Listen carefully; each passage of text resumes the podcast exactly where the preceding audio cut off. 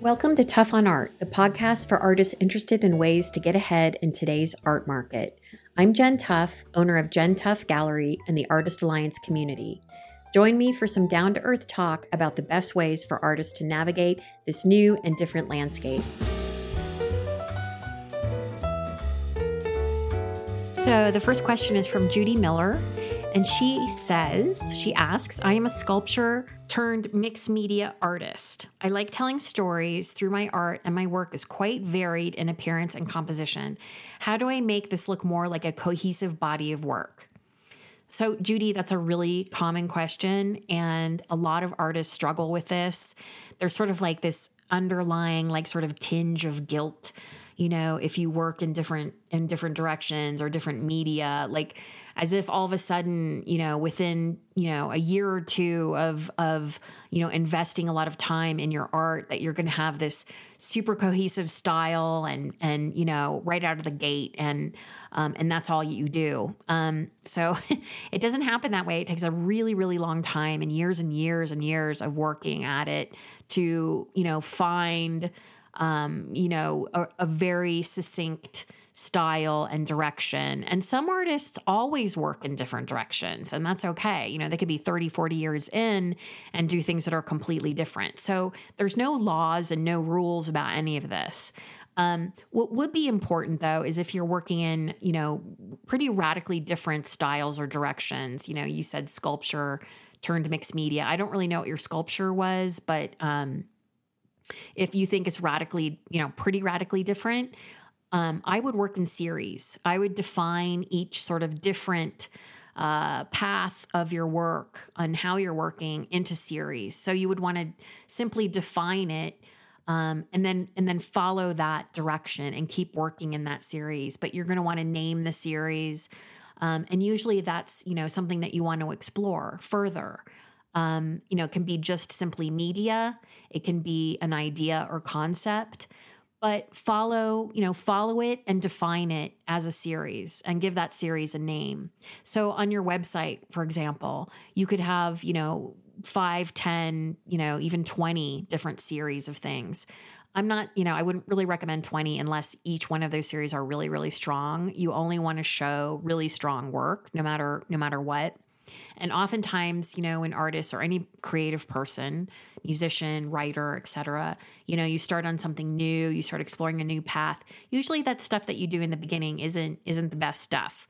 So you also want to be able to self-edit you might be really excited about the stuff that you're working on, but it might not be, um, you know, your strongest work. So before you put it out on your website, make sure that you're feeling really, really confident and strong. Well, as confident as anybody feels about things, right? Um, but make sure you're feeling strong and and good about it before you put it out there and define it as a series. And then once you define, you know, this different body of work as a series, you're going to, you know, give it a title like I said before and you're going to want to write a really short, brief reason basically of why you're creating this different series. You're going to want to um, say why you decided to explore this particular angle or why you're using this different medium.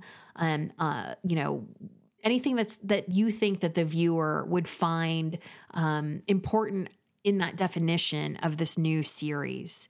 So it doesn't have to be super heady. It doesn't have to be art speak. It can just be very basic. You know, I'm using encaustic to explore the landscape of my backyard or, you know, whatever it might be. It can be very short, very simple, and very authentic. Always works the best.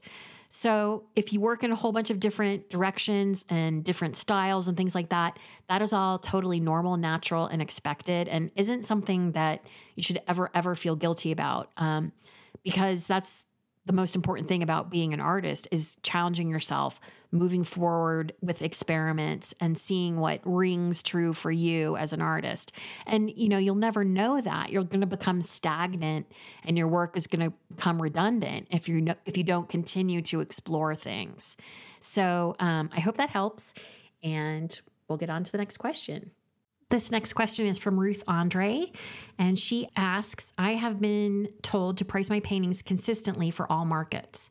How does an artist keep their prices for an art for art consistent with galleries in different economic areas? A gallery in Los Angeles and Chicago may price differently than galleries in smaller cities and in the mid- Midwest.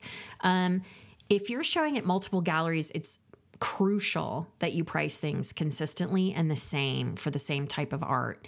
The reason being, if you price your art lower, let's say in Chicago, than you do in Los Angeles, then someone who's interested in purchasing your works is just going to go to the gallery in Chicago. They're not going to go to the gallery in Los Angeles. Um, and then, therefore, you're, you know, sort of, you're really kind of screwing over your gallery in Los Angeles because the gallery needs to know that you're pricing your work consistently.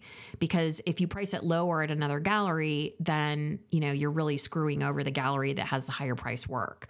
So it's really, really important to have consistent pricing across the board for certain, you know, like say your, you know, 36 by 36 paintings or something are all priced the exact same.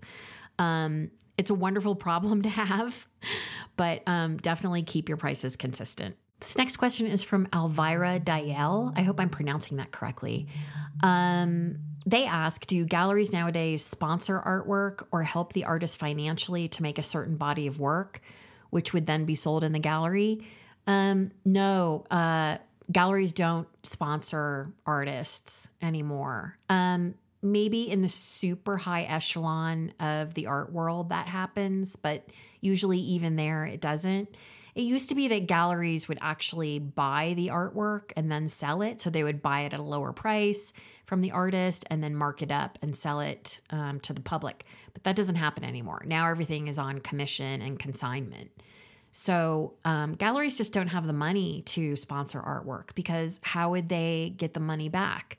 If they can't guarantee that the art is going to sell, then they're just sort of operating as a charity for the artist. And that's not um, why a gallery is in business. And they wouldn't stay in business if they did that. It's totally financially impossible to do that. Um, unless there's some sort of, you know, the, you know, grants and things like that obviously are totally different but galleries no longer sponsor artwork. Um, and then helping an artist financially to make a certain body of work. No, that doesn't happen either, unfortunately. Um, galleries, you know, usually just break even. So to um, pay an artist up front for something that they can't guarantee will sell isn't something that you're going to find um, in a commercial gallery. So I hope that helps. This question is from Marie Bergstedt. She asks I receive a number of offers to be in exhibits or publications, especially from Europe, that require a fee, which is sometimes large. Is it easy to pass on? It's easy to pass on almost all of them. However, some are from organizations that have good reputations and beautiful publications. How can an artist know if any of these are a good investment? Okay, so there definitely are a lot of these sort of pay to play uh, you know, exhibits, fairs, things like that. And my quick take on it is do they ask you to pay and they also take a commission? Then that's a problem. Um, if they're not taking any commission and you have to pay to like you know say it's an art fair and it's you know to rent part of the booth or something like that then that's totally legitimate um, if they're also taking a commission on any sales that could be problematic um, as far as like a European show, I don't know if you're in Europe, if you're in the United States or any other country, but there are um, there's a lot of kind of schlocky fairs that are there, and they're very expensive. I've noticed. I get hit up for them too as a gallerist. They'll you know, and it's like anywhere from six to you know twenty five thousand dollars, thirty thousand um, dollars, you know, for a booth at one of these fairs, and then you got to consider shipping the artwork. My God, that would be a nightmare. The cost for that would just be absurd. Traveling there, staying there, things like that, if you had to be at a fair. Um, if it's to be, you know, to have one piece in a show in Europe and they have a beautiful publication and the cost isn't too much for you as far as shipping and um, if they have some sort of fee that they ask to be in this in this in this show in this exhibition and it's not that high. You know i would look at their reputation by finding out other people's experiences with this fair. I would thoroughly scour their website see who's behind um, this fair or this exhibition. If it's not readily available who the people are behind it i would that would be a red flag for me. I would you know seek out other artists who might have exhibited with them or even ask them hey can i get some recommendations from people who've done your fair or your exhibit in the past? Um, just be careful with that kind of stuff. Um, as far as um, you know the beautiful publications that can be really helpful but it depends on you know how much are they just going to have you know one of your works on one page of this book with you know four other artists or something that that's not you know too powerful? If it's a full page then that's something different. Um, you know that kind of thing never hurts. Um, but you know other gallerists and you know art professionals will know um, the books that are paid for and the books that aren't the books that are you know um, curated or uh, you know juried. Those are you know obviously just like a show have more weight. So um, don't put all you know your weight or importance in getting a you know a nice publication because it depends on how much um, attention you're going to be getting from that. So um, the cost is you know definitely you know obviously the major factor. If you if you're paying over I'd say, you know, if it's a rough estimate, like over $500 and they're asking for commission, I would be um, cautious. I would just be cautious about all of that if it's not in your home country. Um, at the same time, you know, I it's really important to get your work out into the world and sometimes, you know, it's important to make that investment in your career and that might take putting some money into you know splitting a, a booth rental for instance at an art fair or um, you know if it's if it's a book that you're paying for one page in or something. If you are paying money it needs to be really straightforward about what's going on. Um, so that would be that would be my take on it. It is important to get your work out there and especially in the beginning if you don't have a lot of exhibits under your belt or a gallery to represent you um, you know paying for you know a some sort of exhibition in some form um, isn't a bad idea. I think that there's like a really black and white view on this and i think that it all varies just like anything else in life. There's variations on it. So consider that. I would consider it but i'd also you know be cautious about it. The next question is from gwen gunter and she asks what is the best way to find your target market, your ideal collector, when your work is in a small niche that doesn't necessarily um, and isn't necessarily in high demand? Or is this even possible? I'm a hard edged geom- geometric abstract painter. So, um, Gwen, that's a that's a great question. Um, and by the way, your work is really strong. I really like it.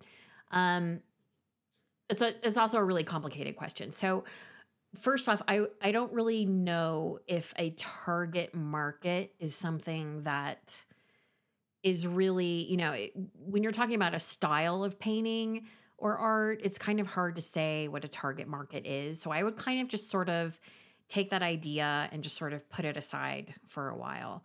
Um, the other thing you mentioned was your ideal collector. Um, that's that's a that's another way. Like how would you find that? Like how would you find your ideal collector? Usually i've found when people purchase art it's you know they see it and they sort of like you know oh i love it. You know something inside of them responds to it. So you're never really going to know who that person is. You can do a broad stroke of um, you know these people you know might be decorating their homes or something like that and might um, you know, might be buying paintings in general or art in general. But I think it's pretty hard to pin down people who might like, you know, your, you know, hard edge geometric paintings as you've um, defined them. That's going to be pretty hard to do. So I wouldn't focus on that so much as much as just getting your work out in front of people in general and not worry about finding your quote unquote target market because I think that's almost almost an impossibility. Now, if you were with a gallery and the gallery had um, you know, they already knew of clients or buyers, collectors who liked your style of work. That's, you know, that's a different story. Um, leave that up to them. For you as an artist, the most important thing is to um, is to just get it out there. when you said that um, you work in a small niche, I don't really think that's I don't really think that's true. I don't I don't really think that um, your work is that nichey or hard to sell. I think that as paintings in general, it you know you have a leg up on you know obviously like uh, you know conceptual installations. Let's say um, you know so it's not quite as nichey as that. Um, those works are not quite as in high of a demand as you said um, because um, you know they're harder to sell. They're harder to live with. They're they're um, you know, you have to have a big space. You have to have, you know, a lot of things. You have to have an understanding of conceptual art, which isn't very common. Um, so I, I would think that your work, you know, would be in much more of a higher demand than than you would think. Um, so so my recommendation to you would be to focus instead of finding your ideal market, just to get your work out in front of people. Uh, I can see an art booth that you did at an art fair that you know is painted maybe the color of you know a predominant color that you use you know in your palette and having tons of different sized work. Maybe you have prints as well um, you know all sorts of different price points for people. You know a small booth like that i think would be incredible. I think seeing your work all together in one space because your style is very um, specific and you know you you work in a very um, uh, tight style. It's it's very obvious it's your work, so it would look beautiful as an installation with multiple pieces in there. Um, for you guys who haven't seen your work, seen Gwen's work, um, it's very, um, you know, like she said, hard edge. So she has like a lot of black linear lines, bright blocks of color that are very flat. Um, it's a very distinct style. So um, I would take advantage of that and focus on your presentation um, how you're showing it to the world. Take advantage of the things um, that make your work different from other people's because that's what the, the parts of your work that makes it unique are what you always want to focus on, whether that's presentation on your website, presentation at an art fair, presentation at open studios. Those are the things that you want to play with and really play up. And that's going to subconsciously sort of resonate with your with your audience. It's going to make you stand apart from other artists. Um, it's a, it's something to definitely play with these big blocks of of color. So I hope that helps. And um, thanks for asking the question. This question comes from Janet Lucroy. Hi, Janet. How are you? She asked why, when, and under what circumstances is it advisable for an artist to form an LLC? Um, so I'm going to take this question as advisable to form a corporation of any um, form. And uh, I let's just preface this by saying I am really bad with money and taxes, and you can ask my accountant of 25 years about how bad I am at this. However, um, there's a lot of value in forming a corporation. I don't know so much about an LLC. But the value in forming a corporation right now are many. Um, there's a lot more write offs you can get. There is, um, uh, right now, for instance, you can write off lunches or dinners that you pay for uh, with a potential client or um, somebody related to your art business, and it's 100% write offable until I think the end of 2021. Don't quote me on that. And again, I'm not an accountant. You definitely have to ask your accountant or find an accountant to ask them. Um, but I think the sort of the underlying principle, and this is totally my um, art major opinion on taxes and stuff, but the underlying idea is that if you're making money on your art, and it's not just a hobby. You've sort of moved beyond the hobby phase. I think personally, there's a lot of advantages of having a corporation. Now, whether that's an LLC or an S Corp or a C Corp, that would be up to your accountant to figure that out and what would be best for you because there's all different ways that you can form a corporation, where you form the corporation, and you know what kind of tax advantages that your accountant thinks would be best for you. Um, an LLC usually sort of people associate that with, um, you know, limited liability, meaning people can't sue you. That's not really something that artists need to worry about at all. You're not like a service business or a, you know, a doctor or anything like that. So Um, an LLC might offer some advantages um, in other ways that you know that I don't know, but I would, in general, uh, recommend forming a corporation if you've moved beyond the hobby phase and you are making money at it, because simply because you can write things off. You know, your art supplies. If you go to an art fair, you can write that off. You know, by renting a booth. There's so many things that you know become uh, deductible from your income, which could be really important. Um, but I would definitely, you know, just talk to an accountant who would know about, you know, independent contractor corporations and go from there. It's a great question. Thank you so much for listening and supporting this podcast. Your support means everything. If you'd like to learn more about the Artist Alliance community, send me a question, or learn about other events or projects coming up, please visit my website at www.jentough.gallery. See you next time.